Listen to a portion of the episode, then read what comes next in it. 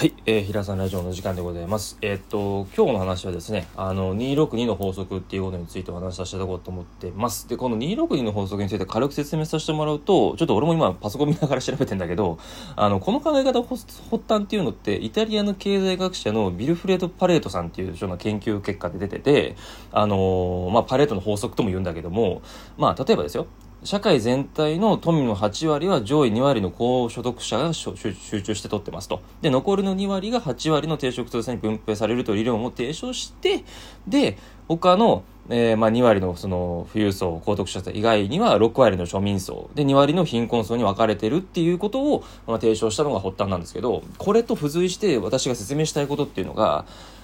嫌われることについてちょっと自分とね、あのー、リンクしてることもあったから、それとリーダーの法則っていうのは、こう、どういうことが関係があるんだって話をさせてもらうと、2割の人があなたのこと好きですよと。で、6割の人が、まあ普通ですよって、まあ嫌いでも好きあの好きでもない、普通に接することできますよ、みたいな人と。います、がいますと。で、残りの2割はどういうことかっていうと、あなたのことをしっかり嫌いな人です。この262の法則でいろんなことも言えるんですよ。ビジネスでもそうだしね。いろんなことに関しても、このパレートさんのパレートの法則っていうことに関しては当てはめることできますよっていう話があって、で、なぜこの話もしたかっていうと、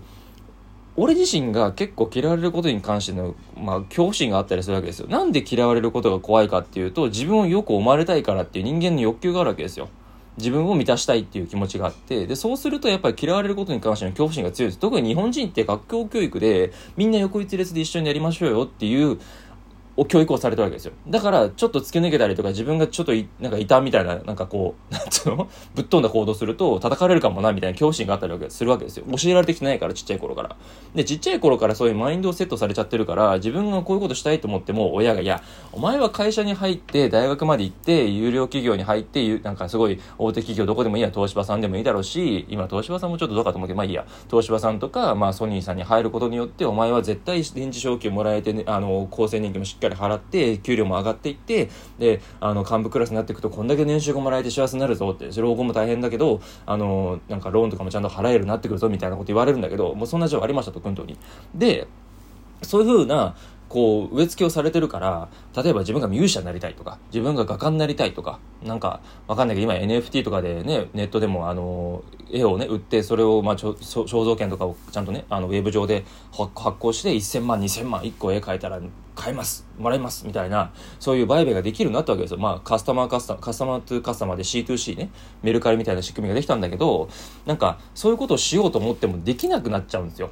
嫌われることを怖がっちゃうと。で、考え方とか思考とかっていうこととか視野とかも全部狭まっちゃって、自分というものを首絞めてるんですよ、その考え方って。俺すごくすごくここがあって、職場でもこういう風にした方がいいなってことが、ちょっと自分がメンタル弱かったりとか失敗した時って言えなかったりするんですよ。でもその失敗とかで嫌われてることと、その仕事を改善して、こういう風に仕事していった方がもっとみんなもしやすいし、自分も楽だし、その効率が測っていって、もっと生産性が上がっていって、もっと利益が上がるよねっていう純利益とか、その粗利とかいろいろあるけど、上がっていくかもしれないって可能性を含んでることに関して、とりあえず相談するってことをしなくなっちゃうんですよ。そうすると、結局自分が苦しい思いするんですよ。あ、言えなかったな、みたいな。あ、こういうこと提案したらもっと自分もやりやすかったし、周りもやりやすくなるのになっていう不満が出るわけですよ。もう負のループに入ってっちゃうわけですよ。だから、嫌われることを恐れるっていうこともも、もちろん人として防衛本能だから大事なことだったりするんだけど、その先にある人に好かれるためではなくって、自分で自分のこと好きになるために、まず嫌われることを覚悟しといた方がいいんですよ。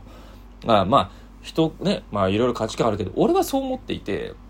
その価値観を押し付けるとかじゃなくて、受け入れていく。みんなを、うーん、なんていうかな、受け入れた上で、その嫌いな部分さえも、まあ、この人だからねっていう、こうなんか、なんて言ったらいいんだろう。変えようとするんではなくって、それで自分が嫌な思いするんであれば自分が変わる捉え方であったり、その人に対しての、まあ、ペルソナとか、まあ、いろいろあるんだけど、その考え方とか、そういうラベリングとかいろいろあるんだけど、まあ、それは自分で調べてほしいんだけど、そういうふうにこう、自分を守るなんつったのかな、こう、処世術みたいなのを学びつつ、なんか、その、嫌われることに対しても、まあ、しょうがないよねって思える自分になった方が、生きやすくなると思ってて、で、必ず好きな人もいます、あなたのこと。で、8割はあなたのこと嫌いじゃないんだから、その2割の人のことのために、いちいちね、休みの時間とか使ってね、貴重な自分の人生の可処分時間使って、なんであんな嫌われなきゃいけない、あんなこと言われなきゃいけないんだろうって、俺もまだあるんだけど、考えても無駄です、マジで。すっげえ無駄な時間。それだったらゲームやって楽しい時間過ごしたり、なんか、なんか、気持ちが上がる場所に行ってカフェでコーヒー飲んだり、俺だったらセブンイレブンのラージのね、アイスコーヒー飲むのがすっげえ好きで、休みには絶対それ飲むって決めてんだけど、さっきも買ってきたんだけど、なんかそういうふうに気分の上がることとか、気分の上がるものとかこととかに触れてる方がよっぽど有益な時間なんですよ。嫌いなやつのこと考えて幸せになるんだったらすれ、なりゃいいけど、絶対なんねえから。150%なんねえから、マジで。もう1000%なんねえから。うん、無駄でしかない。そんな嫌いな人に時間を使ってる時間はない。それだったら寝てる方がいい。うん。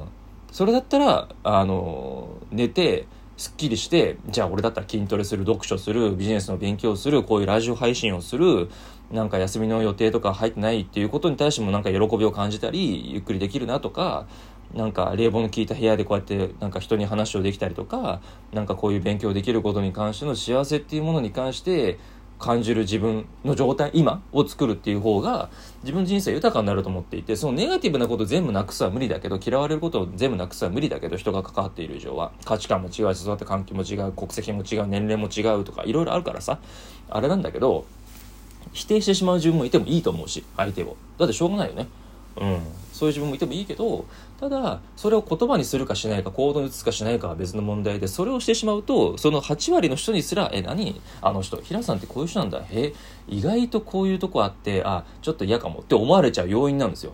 わかります？この感じ。2割の人のためにその8割の人のなんかこうを捨てることになっちゃうのはもったいないよねって。だって2割の人のこと悪口言ってる人ってさ8割の人にも嫌われる可能性出てこない？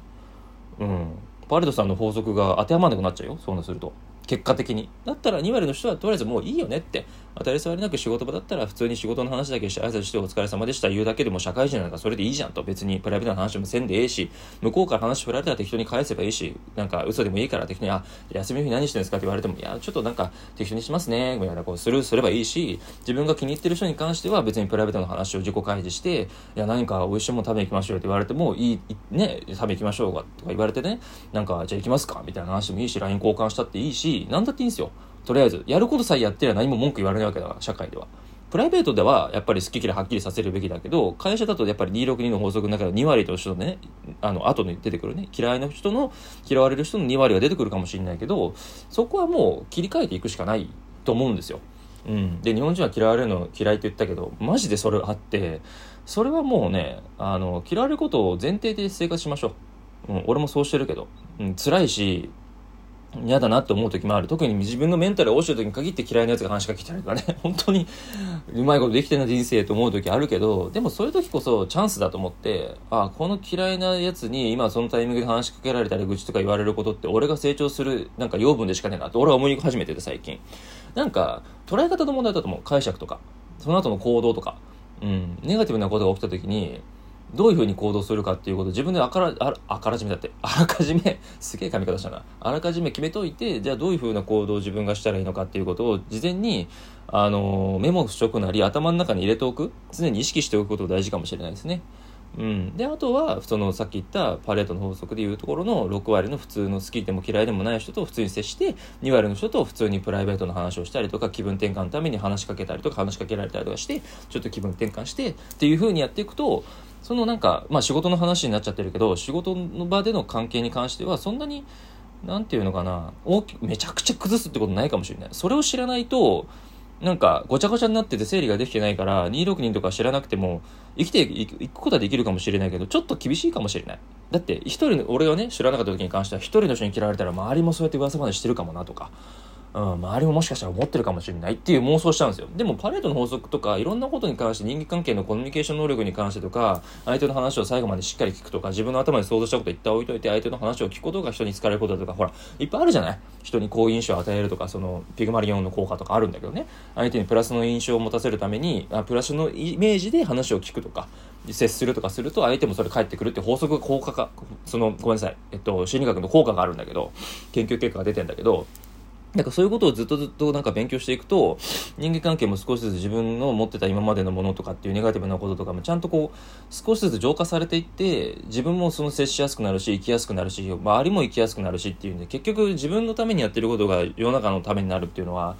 やっぱあるんですよ。自分本位にやってたりすると、あの、やっぱり人もわかるから、あ、こいつ本当こういうとこし、こういうのいい加減で嫌だなって思われちゃう。だからそれこそ嫌われちゃうんですよ。うん。だから、あの、こういう勉強、俺のこういう音声を聞いて勉強できる人はすごいラッキーだと思います。本当に。うん。なので、あの、ただで聞けるから、これを実践してもらえたら、あなたの人生も少しずつ変わっていくと思う。大きくガラッと変わるとかはないと思うけど、少しずつ変えていくっていうことが、うん、自分の人生豊かにすること俺は思ってるんですよ。人を変えることは無理。変えることができる唯一の方法としたら自分が変わること。うん。自分が相手に対しての接し方だったりとか、言葉遣いだったりとか、うん、態度とか、与えること？帰ってこなくてもいいって覚悟で、もう、もう気概を持って、情熱を持って人と接することですよ。本気も、本気になってね。常に100%無理だけど、そういう接し方をしていくことでしか、えー、好かれることできないだろうし、ね、まあ、日本何人いるの ?1 億7000万、2億人近くいるのかな？知らないけど、まあ、わかんないけど、それ全員に好かれることは無理。でも一人に好かれればそれでよくね？って俺は思ってるんで、その一人のために自分ができることを最善を尽くす、目の前の人のために最善を尽くすってことが結果的に好かれることだと思うんですよ。それを周り見てるから。うん。周りが見てるからやるんじゃないよ。うん。そこ、間違えちゃダメよ。好かれるためにやるんじゃないよ。自分がそうしたいっていう自分になるために、まず自分満たしてあげること先だからね。それ先で、周りに幸せを配るってことだか。そうすることによって好かれるから。仕事でも頼られるから。ミスしても怒られないから。必要以上に。指摘はされるけど怒られないから。次こうしようって提案してもらえたり、私もじゃあそうしますって言える自分だったり、そういう効果が出るから。間違いなくあなたに返ってくるから。いつになるか知らない。明日か1年後か10年後か知らんけど。それを信じて、ぜひこの262の法則を頭に入れて人間関係と、あと自分の人生を生きていただきたいなと私は思います。それではまたお会いしましょう。さよなら。